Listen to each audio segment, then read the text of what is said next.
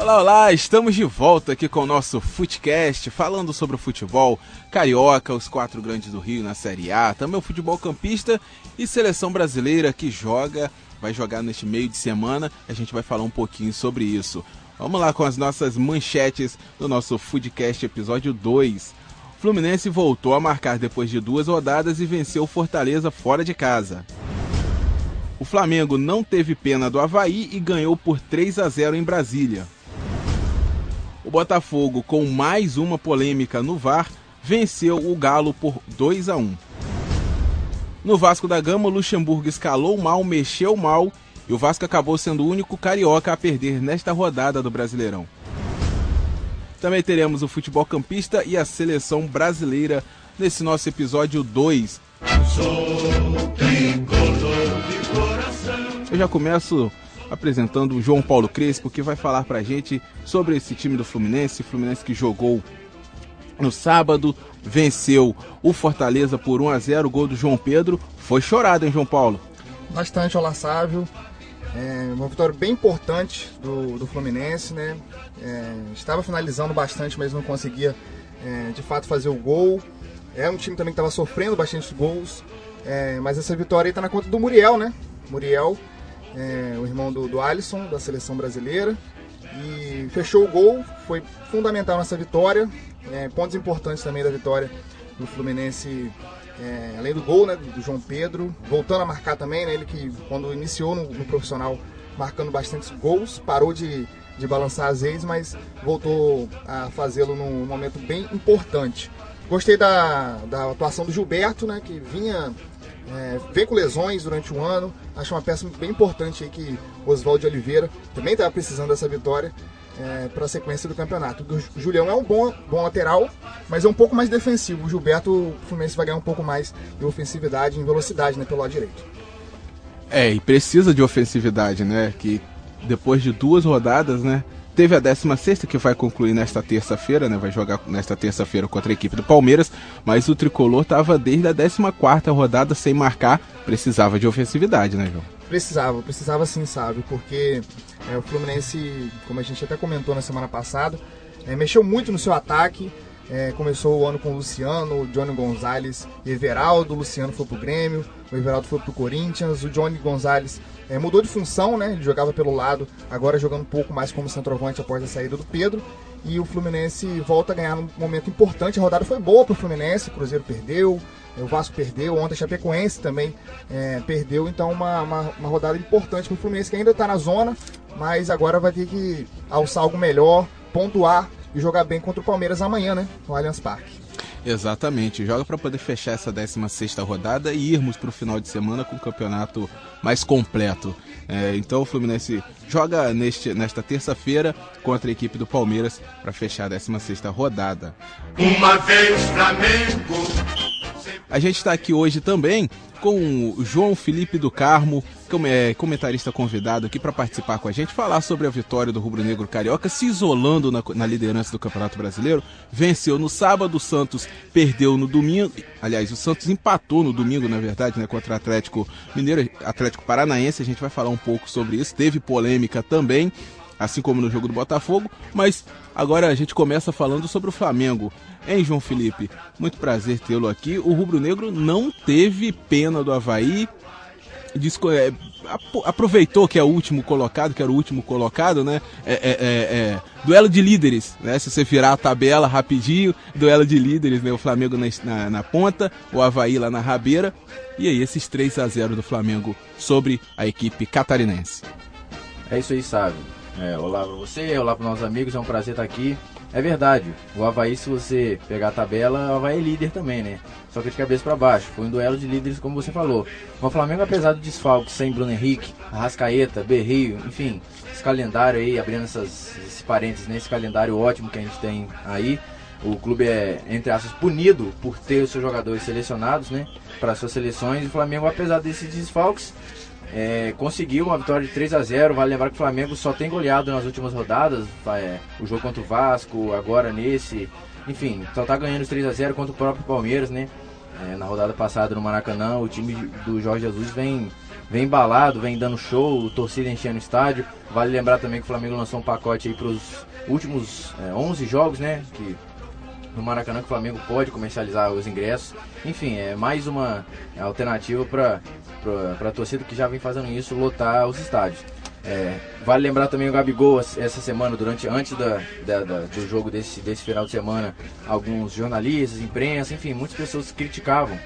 É, na verdade queriam ver ele à prova sem o Bruno Henrique e o Arrascaeta, que é, na verdade é o trio de ferro, como o pessoal tá falando. Tem também, pode chamar também de quadrado, que tem o Everton Ribeiro.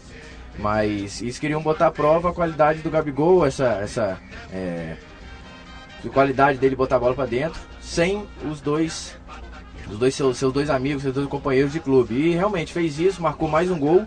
E tem uma estatística aqui, o Gabigol passou o Edilson, que jogou também no Flamengo, o Edilson Capetinha, e tem média para bater recorde de Hernani pelo Flamengo no século. Ele chegou a 29 gols em 39 partidas, ou seja, não é só uma fase, né? O Gabigol é realmente um ótimo jogador. O Flamengo está tentando até comprar ele aí no final do, do, empréstimo que vai até o final desse ano. É, e tá se provando o Gabigol, né? Tá se provando e tá é, é, trazendo de volta aquele apelido de Gabigol que ele ganhou no Santos, né? Então, que ele depois preferiu ser chamado de Gabriel Barbosa, mas a torcida não tem como, vai, vai chamá-lo de Gabigol, ainda mais com esses números, 29 gols em 39 partidas. Agora, você falando em gols, você falou aí, você citou o jogo do, contra o, o, Vasco, que o Flamengo venceu por goleada, depois o Palmeiras também, e agora contra o Havaí. Bastante, o ataque tá marcando bastante gols, e a defesa não tá tomando, né? É assim que se ganha campeonato. Né? Pois é, no início do, do, do, mandato, vamos dizer assim, do Jorge Jesus, a zaga, a zona, a sistema defensivo era muito criticado porque tomava muitos gols. Ele jogou também Melec, tomou dois gols, Flamengo. Acho que foi o único jogo que o Flamengo realmente jogou nada.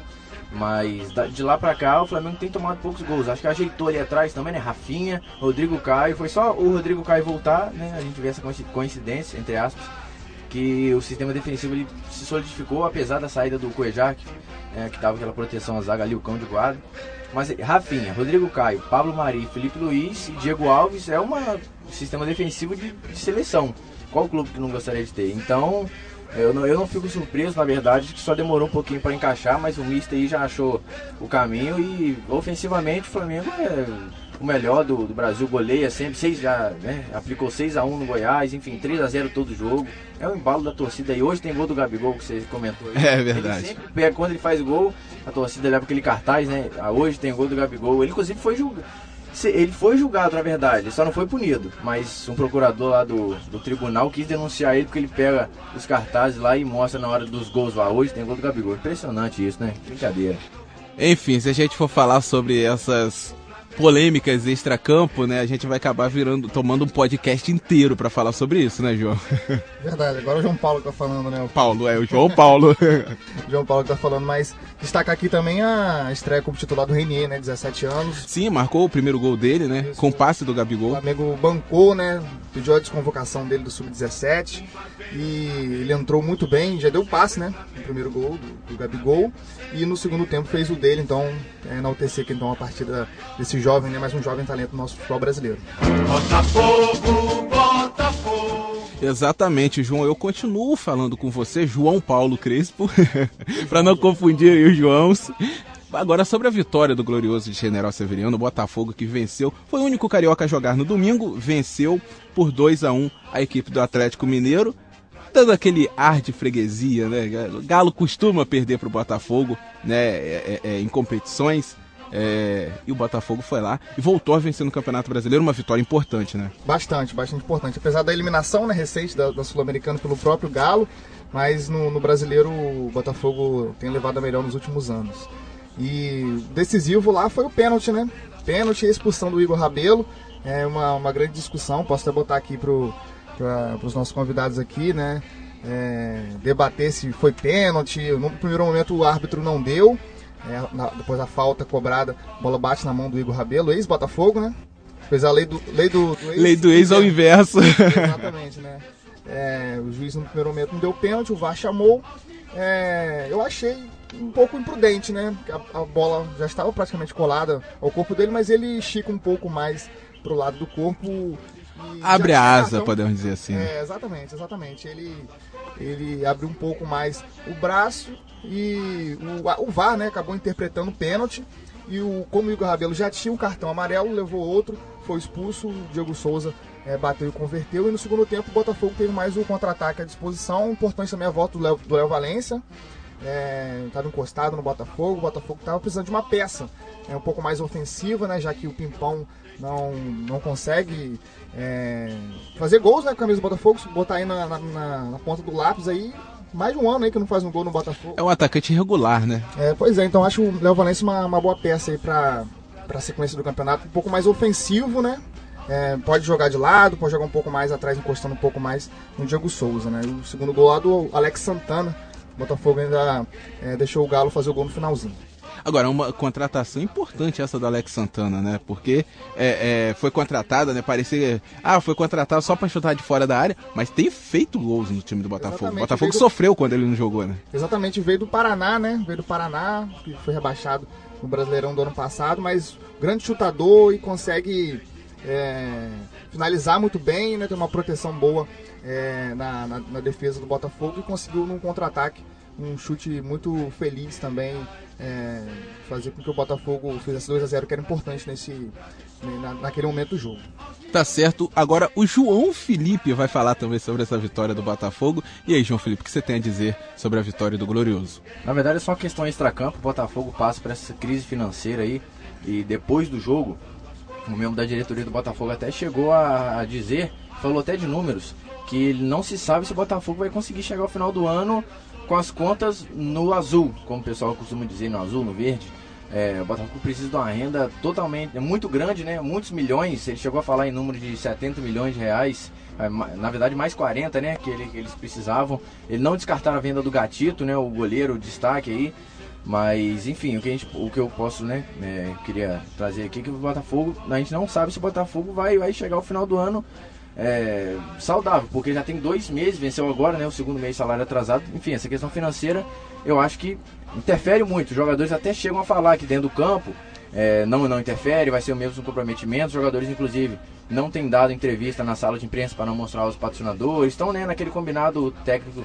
Eduardo Barroga até também aderiu ao movimento, mas fica um pouco complicado, né? Você, o seu salário, né, o final do mês não chega você não entra motivado do mesmo jeito para jogar o, futebol, né? Mas enfim, o Botafogo é uma crise sem fim, tá para fechar a parceria aí da Sociedade Anônima, os torcedores ilustres aí do Botafogo, vão ver como é que o Botafogo vai, vai, vai ser tocado nesse segundo turno, mas que é uma crise financeira sem fim, realmente fica triste, né? Botafogo que é um clube muito grande do Rio de Janeiro. Exatamente, é, chegou a ser aprovado pelo Conselho Deliberativo né, do clube no começo de agosto, se eu não estou enganado, a essa sociedade anônima com os irmãos Moreira Salles, né?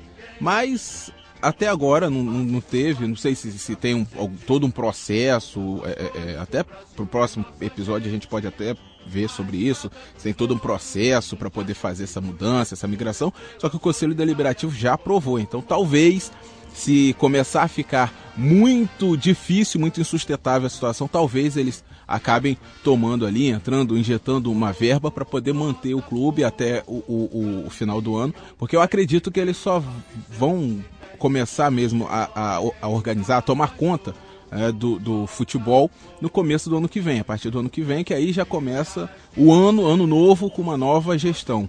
É, mas realmente está muito complicado. Eu estava vendo os números da Sports Value, e sempre, todo ano tem, tem feito é, é, essas pesquisas financeiras com os clubes, né, divulgados esses números financeiros do, dos clubes. O Botafogo tem uma dívida de 700 milhões de reais. E isso é complicado demais. Um clube que não tem, né, não tem, acho que nem 100 milhões de, de, de, de por ano de, de rendimento para pagar 700 milhões e que todo ano vai aumentando, fica complicado. Vale ressaltar que o Flamengo, em 2011, antes do Eduardo Bandeira de Mello assumir, também tinha uma dívida muito grande, se eu não me engano era de 750 milhões, com a administração ótima, né? É, bem, bem realista, ele chegou a falar, ó, gente, vamos montar time, realmente não vai ser para disputar título e tal. Aquele título de 2013 da Copa do Brasil foi um extra, mas ele foi bem pé no chão, reerguer o clube financeiramente, mas enfim, tem jeito. Ah, o que eu queria dizer é isso, tem jeito. Sim, sim. Tem que ser uma administração é. exemplar. Né? E é um trabalho de médio a longo prazo, né? Você não vai conseguir de, a curto prazo resolver. E também tem a questão do, do Flamengo, né? Você citou o Flamengo, a receita do Flamengo é bem maior do que a do Botafogo. Mas isso aí vamos deixar para um próximo podcast. Talvez a gente faça um podcast extra aí, é, só falando sobre isso, só falando sobre, os sobre números. Se for para falar de dívidas dos, time, dos times cariocas aqui, o papo vai render muito. Ah, se vai. Se vai, Lucas Arantes. Já dando a sua palhinha, eu aproveito para te apresentar também, Lucas. Vamos todos cantar de coração. E aí, o Vasco da Gama, Lucas Arantes, o único. Se o Vasco for o primeiro a jogar, e o único a perder. Se vence, estaria tudo lindo no estado do Rio de Janeiro, em Lucas Arantes. Olá, Sávio Macedo, olá, amigos, tudo nosso. Como você bem disse, o Vasco foi o primeiro do time do Rio a entrar em campo, foi sábado de manhã, às 11 é... Sentiu muita falta né, do garoto Thales Magno, 17 anos. E na minha opinião, o Vanderlei Luxemburgo, como você citou aí no início do, do podcast, entrou com o time errado, sim. Porque o Cleito chegou na semana passada, acho que fez dois ou, ou, dois ou um treinamento com o time do Vasco. E já logo de cara jogou titular. Aí na, na entrevista do, do Vanderlei, antes de começar o jogo, ele disse que o Cleito já estava treinando no, no, no Atlético Mineiro. Só que a gente sabe que é diferente, né? Treino é treino e jogo é jogo. Não, e sem contar que é outro esquema de jogo, né? É outro esquema, é outro time, são outros companheiros, outro treinador. A justificativa dele foi que o Cleito conhece o time do Bahia e que poderia dar certo, mas vimos que não deu certo. É, na minha opinião, tinha que entrar com o garoto Gabriel Peck, de 18 anos da base, do sub-20 do Vasco. E ele lançou o Gabriel Peck no, no, segundo tempo na fogueira, quando já estava 2 a 0 pro Bahia. Aí um cara experiente como o Vanderlei Luxemburgo não pode entre aspas, queimar um jogador assim, né? Que jogar o cara na fogueira é complicado. E também, falar do, do Henrique, lateral esquerdo Henrique. É, você vê que, que ele é um jogador que, que é menos um ali no, no, no, time do Vasco, no setor defensivo do Vasco. Ele não apoia e também no ataque. Ele não sabe jogar bem no ataque. É um jogador que, digamos, novamente, menos um. E no segundo tempo, ah, ele trocou o Henrique e botou o Danilo Barcelos. Não poderia ter entrado com o Danilo Barcelos desde o início do jogo? É, o Henrique acaba sendo aquele jogador biatleta, né? Não pode nem chamar de triatleta. É biatleta, só corre, corre, corre é, nada. nada e nem pedalar, pedala. para chamar de triatleta. Também vale destacar aqui que o time do Bahia tá jogando, né? O Roger Machado acertou aquele time ali. É, muitos desconfiavam do trabalho do Roger Machado, só que internamente e externo. O trabalho do Bahia é muito bom e serve de exemplo né, para, o, para o Vasco, Botafogo e Fluminense. É, agora o Vasco encara a Chapecoense sábado, né, às 17 horas no estádio da Arena Condá. Salvo engano, o Vasco nunca ganhou a Chapecoense lá, sabe? A Chapecoense que tem esses números, né? Engraçado. Um time que chegou é, até tem pouco tempo no, no, no, na Série A, né? no cenário nacional, desde que despontou. Nunca foi rebaixado, mas tem esses números de, de time que nunca ganhou eles lá. É, eles que, que sempre ganham time fora de casa. Tem esses números Até engraçados. passado o Vasco não tinha ganhado a Chapecoense, sabe? Ganhou de 3 a 0 no último jogo das duas equipes. E é isso, bem como você falou, tem esses números aí, mas só que nesse campeonato brasileiro vem mal, né? Perdeu vem. novamente ontem pro CSA de 2 a 0 Vamos ver esse jogo aí, digamos, dos, dos desesperados. Tá certo, Lucas Arantes, e eu continuo contigo, Lucas, pra gente falar sobre o futebol campista também. Tivemos jogo né, pela Série B1 do Campeonato Carioca, o Goitacai jogou, o Roxinho jogou, o Goita conseguiu empate fora de casa, e o Roxinho não conseguiu vencer, acabou perdendo jogando no Arizão. E aí, como foi a rodada dos campistas? Como foi em campo? E aí? Exatamente, sabe? É, o Goitacás empatou aquele jogo lá contra o Itaboraí, no, na casa do Itaboraí. Um empate com sabor de, de derrota, né? Porque o gol do Itaboraí foi aos 42 minutos do segundo tempo. O Goitacás que vinha segurando bem o jogo, mas recuou o João Carlos Ângelo, que tem um tem um histórico de, de recuar time assim é, deixou o Goitacás deixou o Itaboraí empatar, infelizmente, no, nos últimos minutos da partida. O Roxinho, que perdeu ontem para o Audax. É, o Audax veio aqui em Campos e ganhou o Roxinho pelo placar de 2 a 0 Agora o Roxinho encara o Sampaio Corrêa na quarta-feira e o Goitacás encara o Tigres do Brasil no Arizão às 8 horas, quarta-feira também, sabe? Tá certo então, Lucas Arantes, passando pra gente aí também os comentários sobre o cenário campista. E agora a gente sai de Campos, vai pro Nacional, vai pro Brasil todo. Seleção brasileira. É internacional, né? Em verdade, internacional. É, a seleção brasileira joga de terça para quarta, né, na madrugada de terça para quarta ali, à meia-noite. É, vai começar o jogo da seleção brasileira, meia-noite, meia-noite e um, né? Para ser mais exato. Vai começar o jogo da seleção brasileira contra o Peru, fazendo aquela reedição da final da Copa América, né? Que o Brasil saiu vencedor e campeão, né, João? Exatamente. Paulo Crispo. Exatamente. O a seleção brasileira vai, jogar essa madrugada aí, né, de terça para quarta. É, vem da, da, do empate, né, contra a Colômbia na sexta. É, a gente pode comentar aqui da volta do Neymar, né? A volta do Neymar.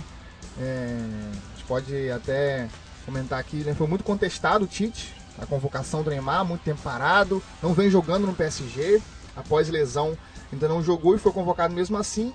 Apesar ainda da falta de ritmo, fez uma boa partida, né? Fez o passe para o gol do Casemiro e acabou fazendo o gol do empate já no segundo tempo.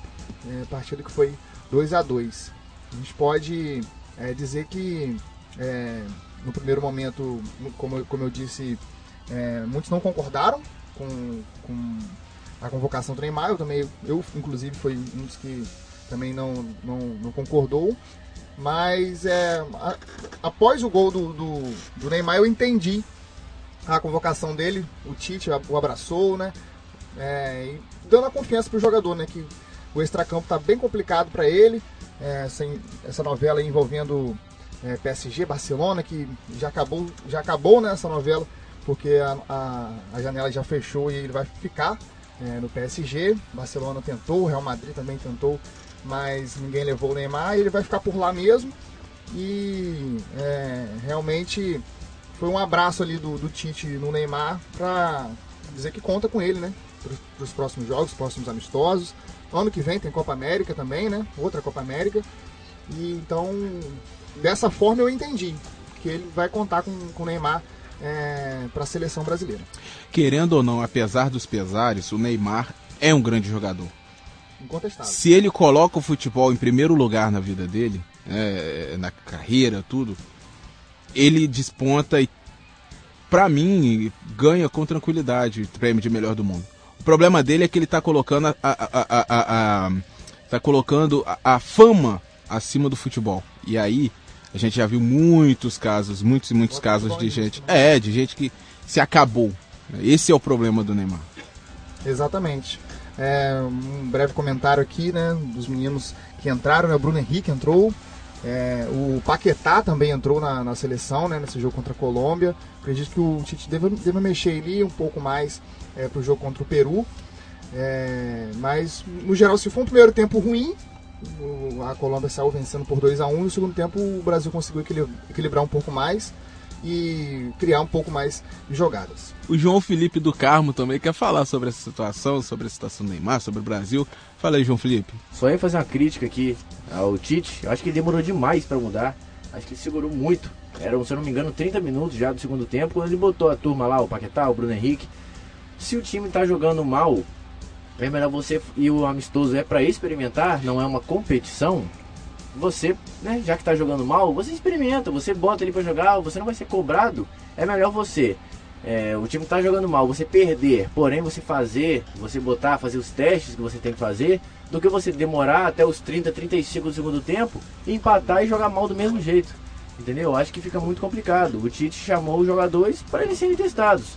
O Henrique entrou muitos poucos minutos. Eu tava vendo vários programas de debate, vários jornalistas e comentaristas também falando. Acho que a maioria esmagadora deles acha isso também. Que ele deu muito poucos minutos ao, ao pessoal que entrou, Paquetá, Bruno Henrique, enfim. Uh, o David Neres também. Ele, ele deixou o time cascudão mesmo na Copa América. E já passou, né? Se é pra renovar, vamos renovar. Tomara que ele entre com uma nova, uma nova pegada aí nesse, nesse jogo, nesse segundo amistoso contra o Peru fazendo novos testes, outros jogadores de, de titular, porque não é competição. A gente está falando de amistoso e realmente é para testar. Na minha opinião, o Tite não vai ser cobrado se ele botar os jogadores para testar. Agora, se ele mantiver aquele mesmo time for querer mudar apenas os 40, aí sim ele vai ser cobrado se o time jogar mal, né? Tá certo, então muito obrigado João Felipe do Carmo, muito obrigado Lucas Arantes, muito obrigado João Paulo Crespo. Esse foi o nosso episódio 2 do nosso Footcast, que volta na segunda-feira que vem falando sobre a rodada do final de semana, trazendo os dados dos times cariocas nessa, na, na, última rodada né, do turno do Brasileirão, também falando sobre o futebol campista. Nesta terça-feira tem dobradinha de futebol. Para quem gosta muito do futebol, tem Fluminense jogando contra o Palmeiras às nove da noite e de, quarta, de terça para quarta, né, à meia-noite, tem o jogo da seleção brasileira. Forte abraço a todos, até semana que vem.